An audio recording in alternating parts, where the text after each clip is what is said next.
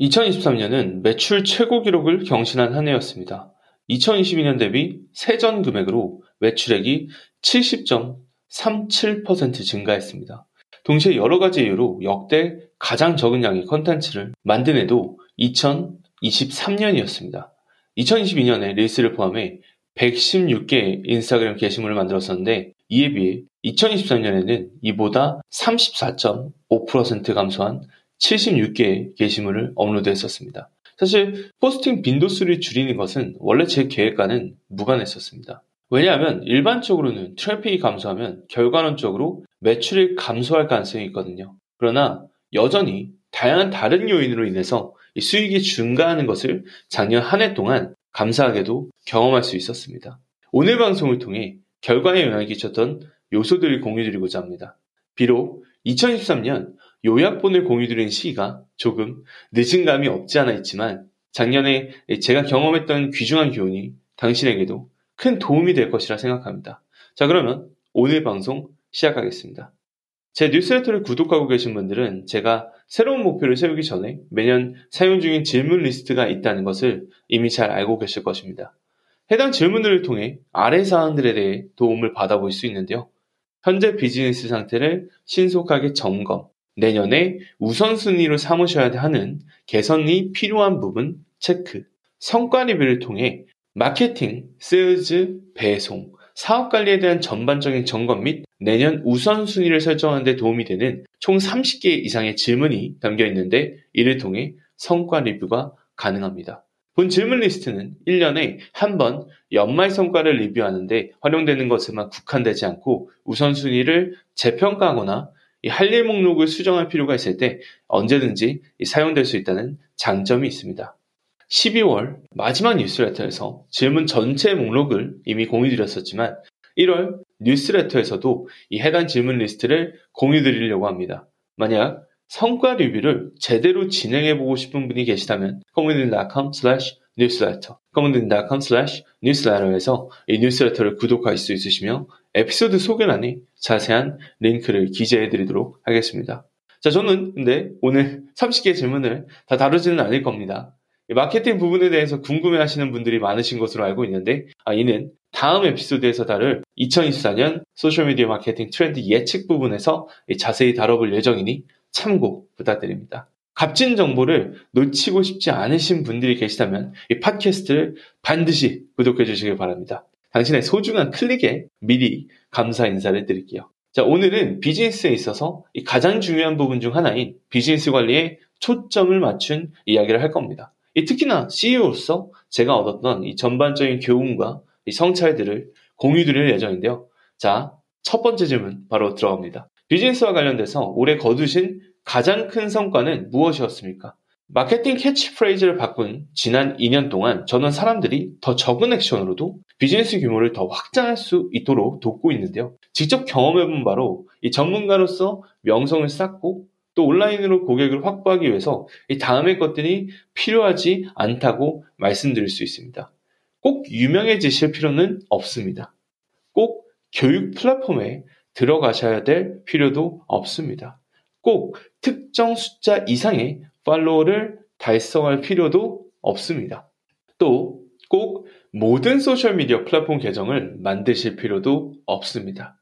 또 꼭 매일 포스팅을 할 필요도 없습니다.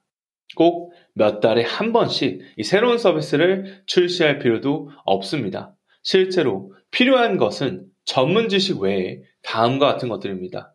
명쾌한 targeting, 특별한 positioning, 실제로 사람들이 성과를 얻을 수 있는 상품, 서비스. 저는 무료 트레이닝을 통해서 이 세 가지 요소가 각각 어떻게 작동되고 실제로 컨텐츠 전략과 어떻게 연결될 수 있는지를 자세히 설명드리고 있는데요.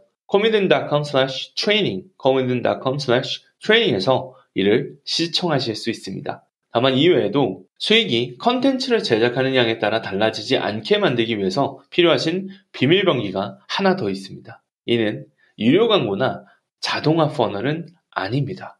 이보다는 고객 support인데요. 비밀병기라고 말씀드린 이유는 이러한 요소가 간과되는 경우가 많기 때문입니다. 대부분의 비즈니스 또는 마케팅 강의는 판매 전에 일어나는 일, 즉 트래픽을 더 많이 확보하는 방법이나 전환율을 늘리는 방법 등에만 초점을 맞추는 경향이 있습니다. 이로 인해 매번 신규 고객을 유치하는 데 과도하게 집중하는 경향이 있는데요. 다만 저의 주요 초점은 항상 기존 고객의 관리에 있었습니다. 저는 고객이 항상 최고의 리소스를 사용할 수 있도록 이를 제공하는데 최선을 다합니다. 저는 정적인 인스타그램 프로필이나 사전 녹화된 강의 화면에 한 구석에서 무언가를 역설하는데 그치는 사람이 아닙니다. 저와 함께 일하기로 결정하신 그 순간부터 당신은 제가 가진 모든 resource를 이용하실 수 있습니다.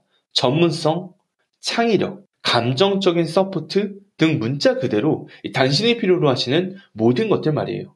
실제로 저와 대화하여 이 귀하의 특정 상황, 특정 요구 사항에 맞는 이 지원을 받으실 수 있습니다. 이 정도로 헌신하는 게 뭐 지속 불가능해 보일 수도 있고 사실 모든 사람들을 위한 이 교육 방법이 아닐 수도 있습니다. 일부 사람들은 이 직접적인 의사소통을 피곤해 하실 수도 있거든요. 하지만 저의 경우 이런 부분은 제게 있어서 zone of genius에 속합니다. 사람들이 이 비즈니스를 한 단계 더 발전시키기 위해서 필요한 새로운 버전의 자신이 될 수 있도록 돕는 게 제가 가장 잘 하는 일입니다. 그리고 이러한 일이 바로 코치들이 실제로 해야 하는 일이기도 합니다. 사전 녹화된 비디오를 시청하라고 이를 제공하는 것만으로는 메달을 따낼 수 있는 국가대표를 양성하실 수 없습니다.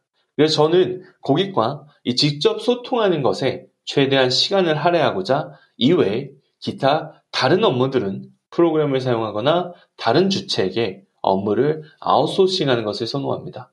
이는 다음과 같은 결과로 이어지는데요. 제 고객들은 그들이 속한 영역에서 최고의 플레이어로 성장을 합니다.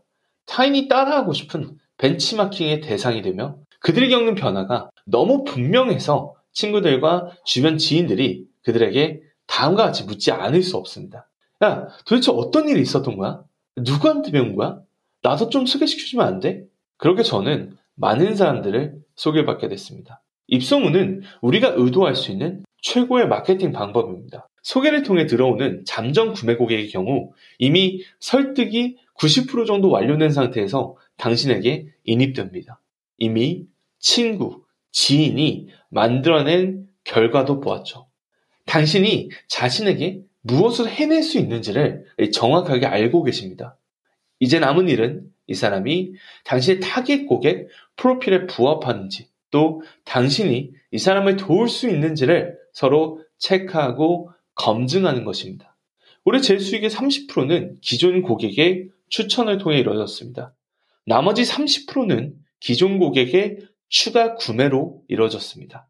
이러한 수치는 제가 고객을 만족시켰고 또 의도하는 바를 제대로 해내고 있다는 증거에 해당됩니다. 이게 작년에 제가 달성해낸 가장 큰 업적인데요.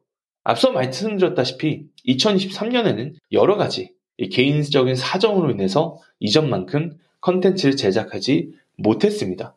하지만 지난 3년간 쌓은 명성과 컨텐츠 덕분에 이 신규 트래픽이 부족하더라도 더 이상 매출에 큰 영향을 받지 않는 상태가 됐습니다. 오히려 이보다는 무려 70% 이상 전년 대비 매출을 신장시킬 수 있었습니다. 이런 성과는 제가 자신감과 안정감을 느끼는 계기가 됐습니다.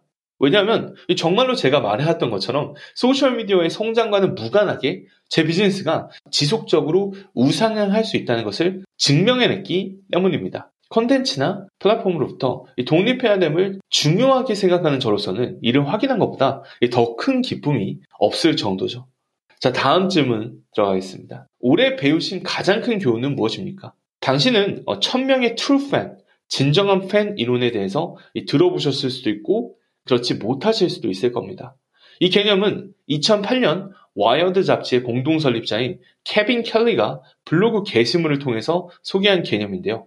그는 게시물을 통해서 예술가, 음악가, 작가 또는 다른 창의적인 노력으로 창의적인 커리어를 유지하기 위해서 대중의 관심이나 수백만 명의 팬이 필요하지 않다는 이야기를 한 적이 있었습니다. 이보다는 약 1000명의 이 헌신적이고 충성스러운 트루팬이 필요하다고 했었습니다. 이 트루팬이란 당신의 작품을 지속적으로 구매하거나 이벤트에 참여하고 타인에게 당신을 소개함으로써 당신을 지지하고 응원하는 사람들로 정의될 수 있습니다. 이 이론에 따르자면 이 천명의 트루팬들과 이 깊은 관계를 맺고 그들에게 양질의 컨텐츠와 또 제품 및 서비스 그리고 좋은 경험을 지속적으로 제공할 수 있다면 당신은 창의적인 커리어를 지속적으로 추구할 수 있을 만큼의 충분한 수입을 창출할 수 있다는 건데요. 이 불특정 다수로부터 인기를 얻는 것보다는 작고 소중하지만 헌신적인 true fan들과 매우 강력한 유대 관계를 구축하는 것이 true fan의 핵심입니다. 저도 아직 1000명의 true fan 분들이 있지는 않습니다. 지금은 약 한 300분 정도 되시는 것 같은데 너무나 감사하게도 이 숫자가 조금씩 증가하고 있는 게 느껴집니다. 원본 블로그 게시물에서 미처 표현되지 않은 것은 1000명의 true fan을 모으는 여정이 매우 험난한 여행길이라는 건데요.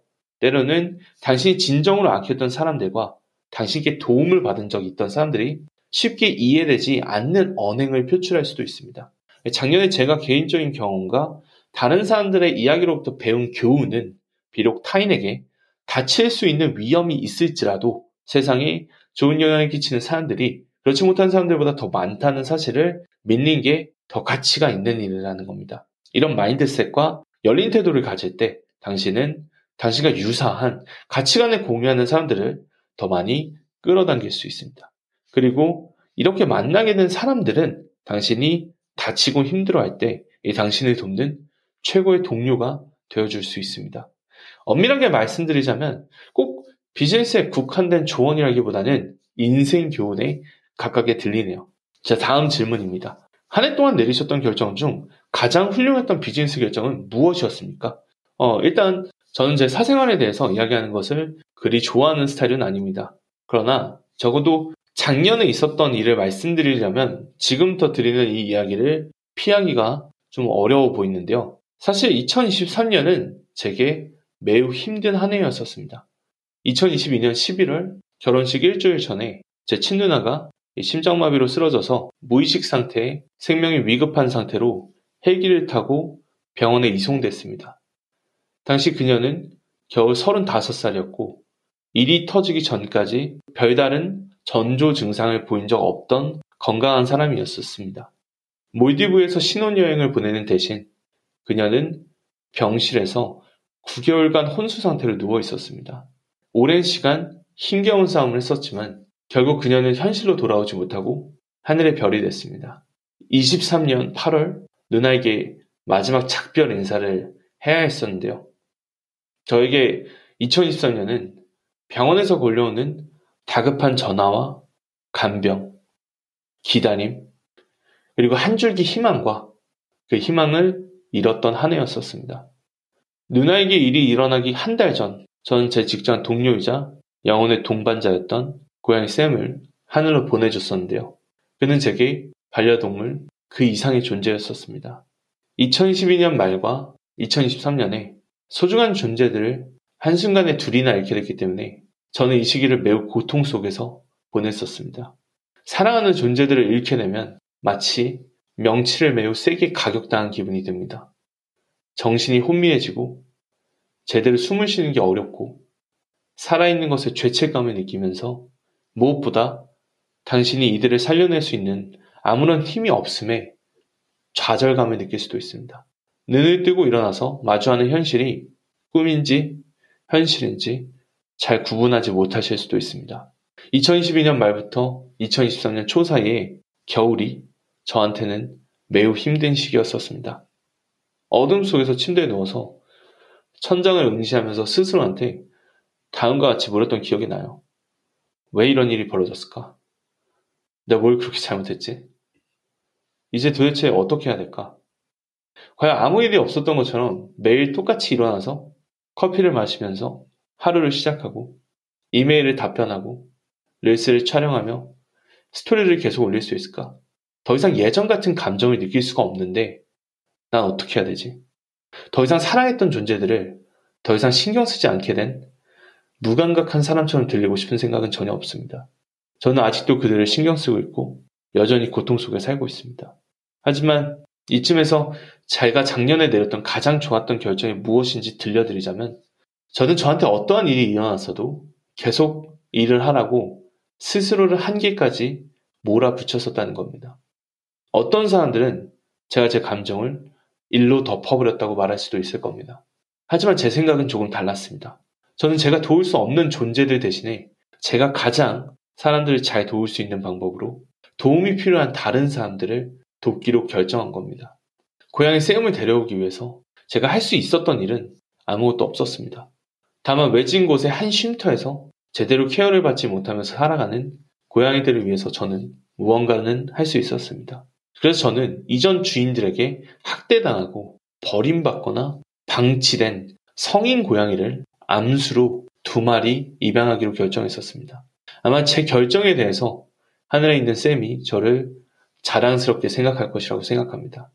다음으로 누나를 데려오기 위해서도 제가 할 수 있는 일은 아무것도 없었습니다.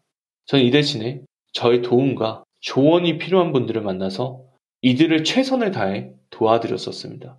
이제는 별이 된 누나가 다른 사람들의 인생을 바꾼 저를 자랑스러워할 것 같다는 기분이 듭니다. 최대한 규칙적인 루틴으로 스케줄을 짰고 이를 지켜내기 위해서 저를 한계까지 매일매일 몰아붙였었던 게 공허함과 무기력함 그리고 괴로움을 이겨낼 수 있었던 비밀 같습니다. 그리고 말도 안 되는 일들을 겪고 나니 저는 아무리 힘든 일이 발생해도 우리는 이를 견뎌낼 수 있는 능력이 있다는 사실도 깨우칠 수 있었습니다. 작년에 제가 내린 두 번째 최선의 결정은 제가 실험을 여러 번 했었다는 건데요. 온라인 지식 기반 비즈니스를 운영하는 것은 사실 비교적 간단합니다. 저 말고도 다른 많은 사업가들이 이미 입증해 놓은 방법론들이 수두룩합니다. 상품과 서비스가 있고 자동화 funnel이 있으며 이 funnel에 트래픽을 몰아넣고 몇 번의 라이브 프로모션을 진행합니다. 가령 1년에 한두 번 하는 라이브 launching이 이에 해당될 수도 있겠네요. 이를 진행한 뒤 성과를 관찰하고 부족한 부분을 개선시킬 수 있습니다. 물론 변화를 많이 주지 않고도 매년 같은 주기로 반복해도 성과가 꽤나 괜찮게 나올 가능성도 있습니다. 문제가 없다면 고칠 필요가 없다는 말도 있으니까요. 하지만 저는 일방적인 방식을 따르는 것보다는 새로운 것을 궁금해하고 탐구하고 시도하기를 좋아하는 ENTP입니다. 이 방송을 듣고 있는 ENTP 분들도 아마 공감을 하시지 않을까 싶은데 그래서 작년 한 해 동안 저는 이미 제가 결과로 입증했었던 전략을 다시 반복하는 것보다 새로운 실험을 공격적으로 시도했었습니다. 첫 번째로 기존의 세일즈 자동화 funnel을 없애고 다시 만들었습니다. 이전에 세일즈 자동화 funnel에 문제가 전혀 없었지만 제가 눈에 가시처럼 생각했던 요소들이 있었기 때문에 이를 바꾸고 싶었습니다. 그래서 향후 다른 에피소드를 통해서 일반적인 세일즈 funnel들의 진화에 대해서 들려드릴 예정입니다. 다음으로 정기적으로 진행하는 설문조사 외에 거의 2년 만에 다시 사람들과 1대1 전략 상담을 진행했습니다. 약 3주간 오픈했던 상담에는 120분 정도가 신청을 해주셨고, 이중 저에게 실질적으로 도움을 받아보실 수 있는 60분 가량을 선정하여 상담을 진행했습니다. 간만에 했던 상담이라 이 스케줄상 진행하는 게 사실 쉽지는 않았지만 큰 가치가 있었다고 말씀드릴 수 있습니다. 만약 평상시처럼 설문조사만 진행을 했었다면 제가 해당 상담을 통해서 심도 있는 insight를 깨닫기가 어려웠었을 것 같습니다. 다음으로 라이브 launching을 진행하지 않았다는 건데요. 라이브 launching은 주로 신규 고객을 대거 유치하기 위해서 진행하는 실시간 프로모션형 이벤트를 의미합니다. 이를 진행하기 위해서 일반적으로 challenge나 라이브 방송, 무료 웹이나 및 일련의 홍보 콘텐츠와 이메일 등이 필요합니다. 이를 통해서 프로그램 이용 시에 얻을 수 있는 혜택을 공개적으로 이야기하고 더 많은 사람들의 결제를 유도하기 위해서 뭐 후기를 공유한다거나 프로모션 기간 내에만 획득이 가능한 특별 보너스 등을 제공하는 게 일반적입니다. 2022년 8월에 마지막 라이브 launching을 진행한 이후로 2023년에는 색다른 실험을 위해서 일부러 라이브 런칭을 진행하지 않았습니다. 저는 작년 한 해 동안 전에는 단 한 번도 해본 적 없던 일들을 시도했었는데 이는 바로 유료 워크숍입니다. 무료로 2시간가량의 짧은 교육을 하는 대신에 게스트 패널분들을 포함해서 4개의 종합 세션으로 장시간 구성된 심화형 워크숍을 진행했습니다. 워크숍이 끝나면 일반적으로 무료 웨비나에서 하는 것처럼 유료 프로그램을 소개드렸고 후속 이메일 안내가 있었습니다. 하지만 그 외에는 일반적으로 라이브 런칭 프로모션 때 했던 뭐 클래식한 일들을 별도로 진행하진 않았습니다.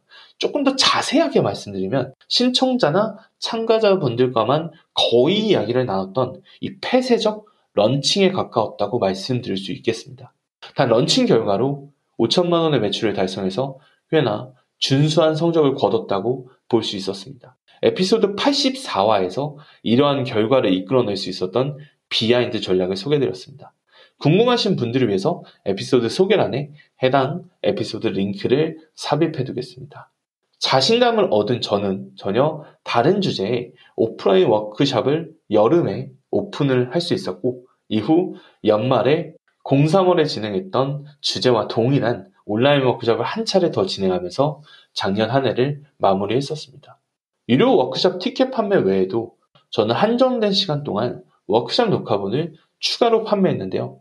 워크샵 티켓이나 워크샵 녹화본 다시 보기에 대한 접근권은 제가 판매하는 코칭 프로그램의 가격보다 현저히 낮았습니다. 약 2.5% 정도 되는데요.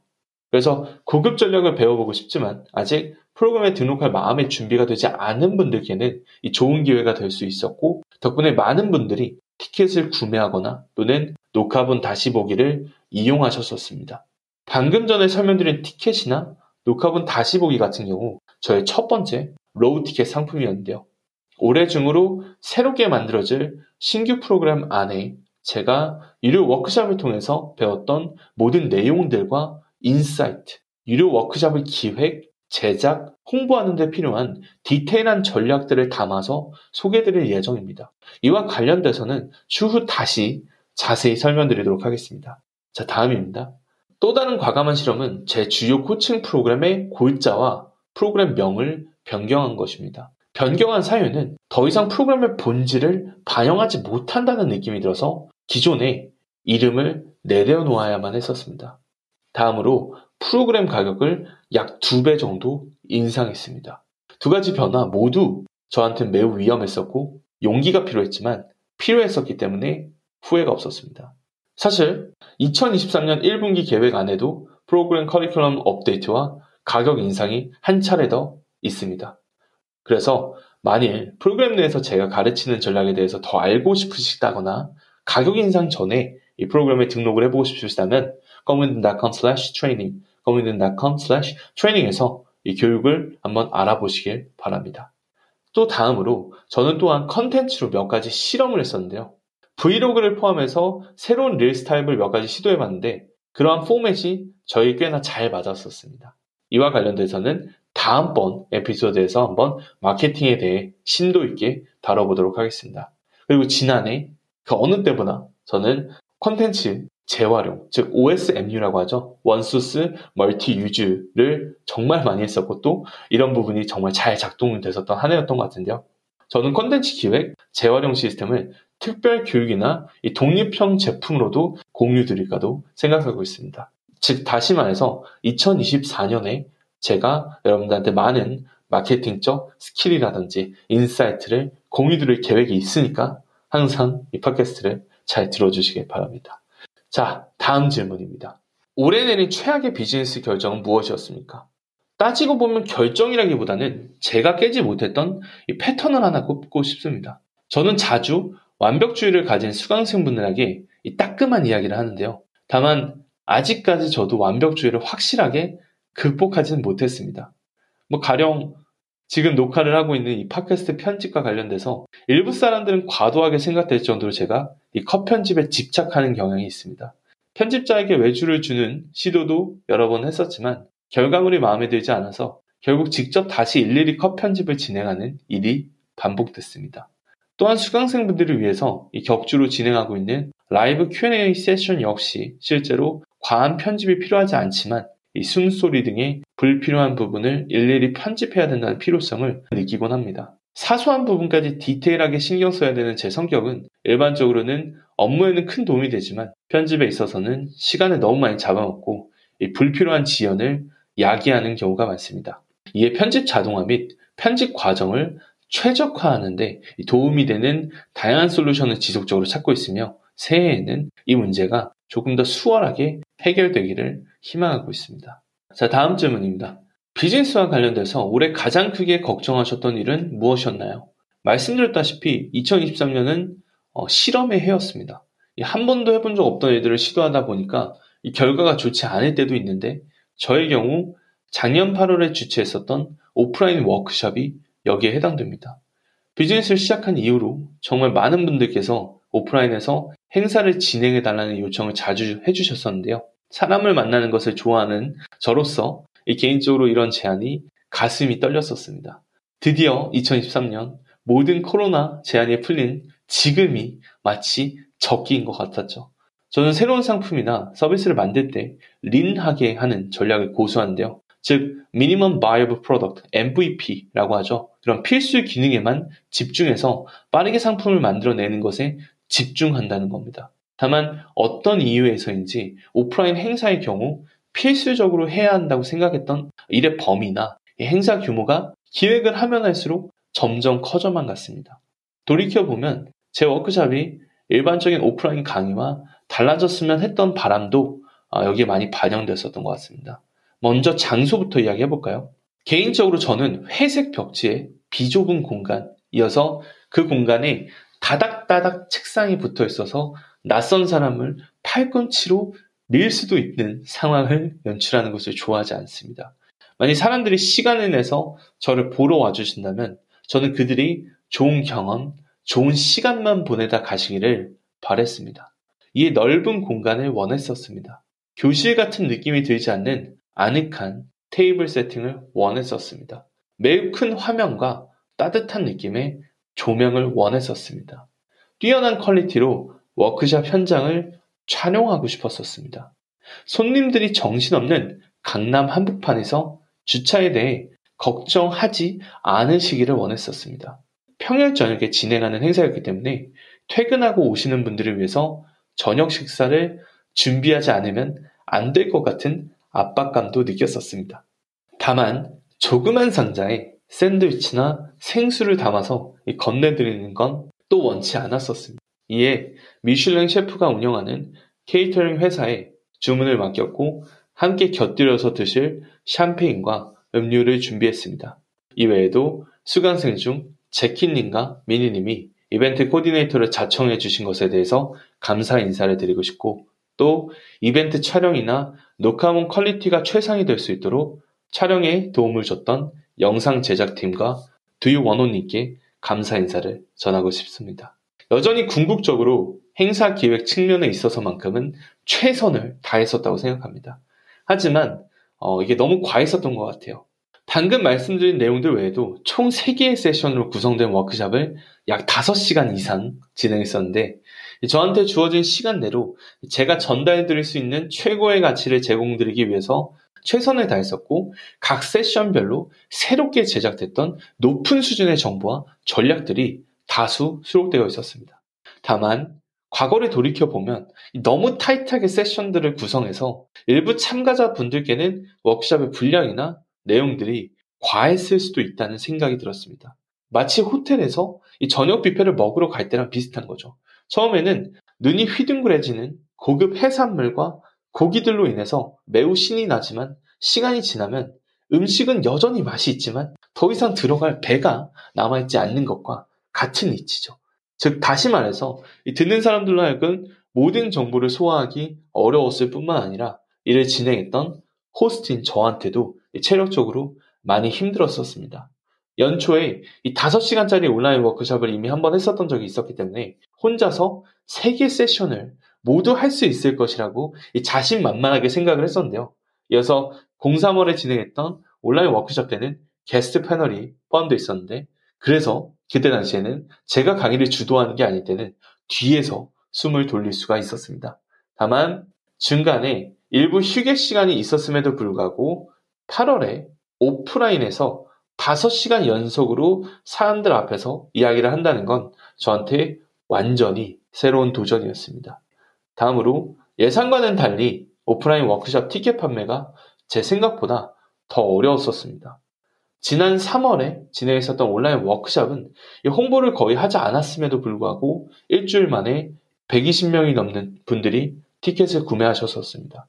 당시 새롭게 시도하는 워크샵 포맷이었기 때문에 모든 것을 새로 준비했어야 됐어서 시간적 여유가 없어서 이 두 개 정도의 게시물과 몇 번의 스토리, 또 몇 번의 메일만 보냈었는데 그럼에도 불구하고 정말 많은 분들이 결제를 해주셨었기 때문에 이를 바탕으로 저는 자신감을 가지고 오프라인 행사에서 이 30개 정도의 티켓은 하루 만에 판매가 되지 않을까라는 예상을 해봤었는데 다만 제 예상은 보기 좋게 깨져서 더 오랜 시간 홍보를 했어야만 했었습니다. 비즈니스를 시작한 이후로 제가 여태껏 경험했던 홍보 기간 중에 아마 가장 힘들었다고 생각이 들었던 것 같아요.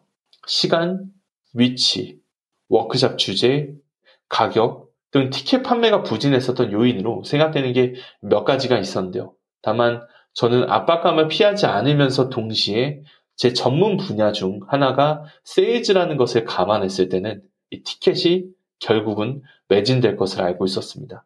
그리고 실제로 준비했던 표가 모두 매진되었습니다. 워크숍이 끝난 후 저는 녹화본 다시 보기를 판매했었는데요. 이를 통해 오프라인 티켓이 판매된 금액이 약두 배를 더 벌게 되었습니다. 게다가 워크숍이 끝난 뒤 제 코칭 프로그램에 등록하기로 결정한 사람들이 다수 있었는데요. 다만 제가 이 드렸던 인풋이 너무나도 많았었기 때문에 이 해당 시도가 충분히 가치가 있었는지는 잘 모르겠습니다. 왜냐하면 스트레스를 훨씬 덜 받고 신경 쓸 요소가 더 적은 온라인 이벤트를 통해서 더 빠르고 더 효율적으로 결과를 얻는 경우가 많았기 때문입니다. 회사원이 아닌 사업자로서 직접 오프라인 행사를 진행했었다는 점에서 기대가 정말 높았지만 배운 것이 많았기 때문에 아, 결국 후회는 없습니다. 잘못된 결정을 내렸었다는 것을 인정하고 싶어 하는 사람은 아무도 없겠지만 저는 제가 했던 방식으로는 첫 오프라인 행사 결과물이 최선이 아니었음을 인정합니다. 이에 오프라인 워크숍을 다시 주최하게 된다면 저는 다른 포맷과 다른 가격대로 이를 기획 및 진행할 것 같습니다. 만약 미래에 오프라인 행사를 진행한다면 10명 미만의 mastermind 포맷이나 1박 2일 형태나 VIP day 등으로 진행할 수 있을 것으로 예상이 됩니다. 만일 미래에 오프라인 행사를 진행한다면 10명 미만의 mastermind 포맷 또는 1박 2일 형태나 VIP day 등으로 진행할 수 있을 것으로 예상됩니다. 방금 전에 제가 말씀드린 개념들에 대해서 보다 더 자세히 알아보고 싶으시다면 에피소드 89화를 청취해 보세요. 해당 에피소드를 통해서 17개의 온라인 지식 기반 상품의 종류를 설명드렸습니다. 결론적으로 오프라인 행사는 분명히 재미있었지만 당분간은 호스트가 아니라 이 코치와 외부 강의에 연사로만 출강을 할 예정입니다. 물론 제가 연례 행사로 주최하고 있는 이 수강생 파티는 포기할 수 없으니까 이는 제외입니다. 자, 다음 질문은 다음과 같습니다. 비즈니스와 관련돼서 오래 느끼셨던 가장 큰 기쁨은 무엇이었습니까? 사실 이 질문에 대해서 오랫동안 생각을 해야만 했었습니다. 더 많은 자유를 원해서 처음 비즈니스를 시작을 했었는데요. 최근 몇 년 동안 제가 얻은 시간의 자유, 일할 공간의 자유, 완벽은 아니지만 이 현실적인 선에서 달성한 재정적 자유가 안정화 궤도에 접어들었기 때문에 과거 돈은 벌었지만 시간적, 공간적 자유가 없었던 때에 비해서 말로 표현할 수 없는 행복감을 매일 느끼고 있습니다. 다만 이보다 작년 한 해를 돌이켜보면 전에는 경험치 못한 새로운 레벨의 자유를 발견하게 된 것 같은데요. 과거에 다섯 번의 전화 안에 비즈니스를 할 수 있는 자금이 모인다면 일을 시작해도 된다는 말을 들어본 적이 있었습니다. 다만 이 말의 진짜 의미는 이 돈보다 강력한 네트워크를 구축하는 게 더 중요하다는 뜻이었는데요. 제가 지금의 비즈니스를 처음 시작했을 때는 네트워크가 전혀 없었습니다. 저를 도와줄 사람도 없었고 비밀 유지 계약서로 인해서 과거 회사에서 달성했던 일들과 과거 담당했던 브랜드 그리고 매출액 등의 자세한 정보를 공개할 수 없었습니다. 이에 제가 할 수 있었던 유일한 일은 저 자신을 위해서 이름을 짓는 것이었었는데요. 다 이제 보니까 지금의 이름으로 명성을 쌓기 위해서 공을 들였던 과거 모든 노력들이 서서히 결실을 맺어가는 것 같습니다. 지난 3년간 저는 저만의 어벤져스 네트워크를 모았습니다. 아직은 보이시 등의 투자자들과는 긴밀하게 개인적 관계를 맺고 있지는 않지만 저는 뛰어난 전문가분들을 많이 알게 됐고 또 이들을 가르칠 수 있는 영광까지 얻게 되었습니다.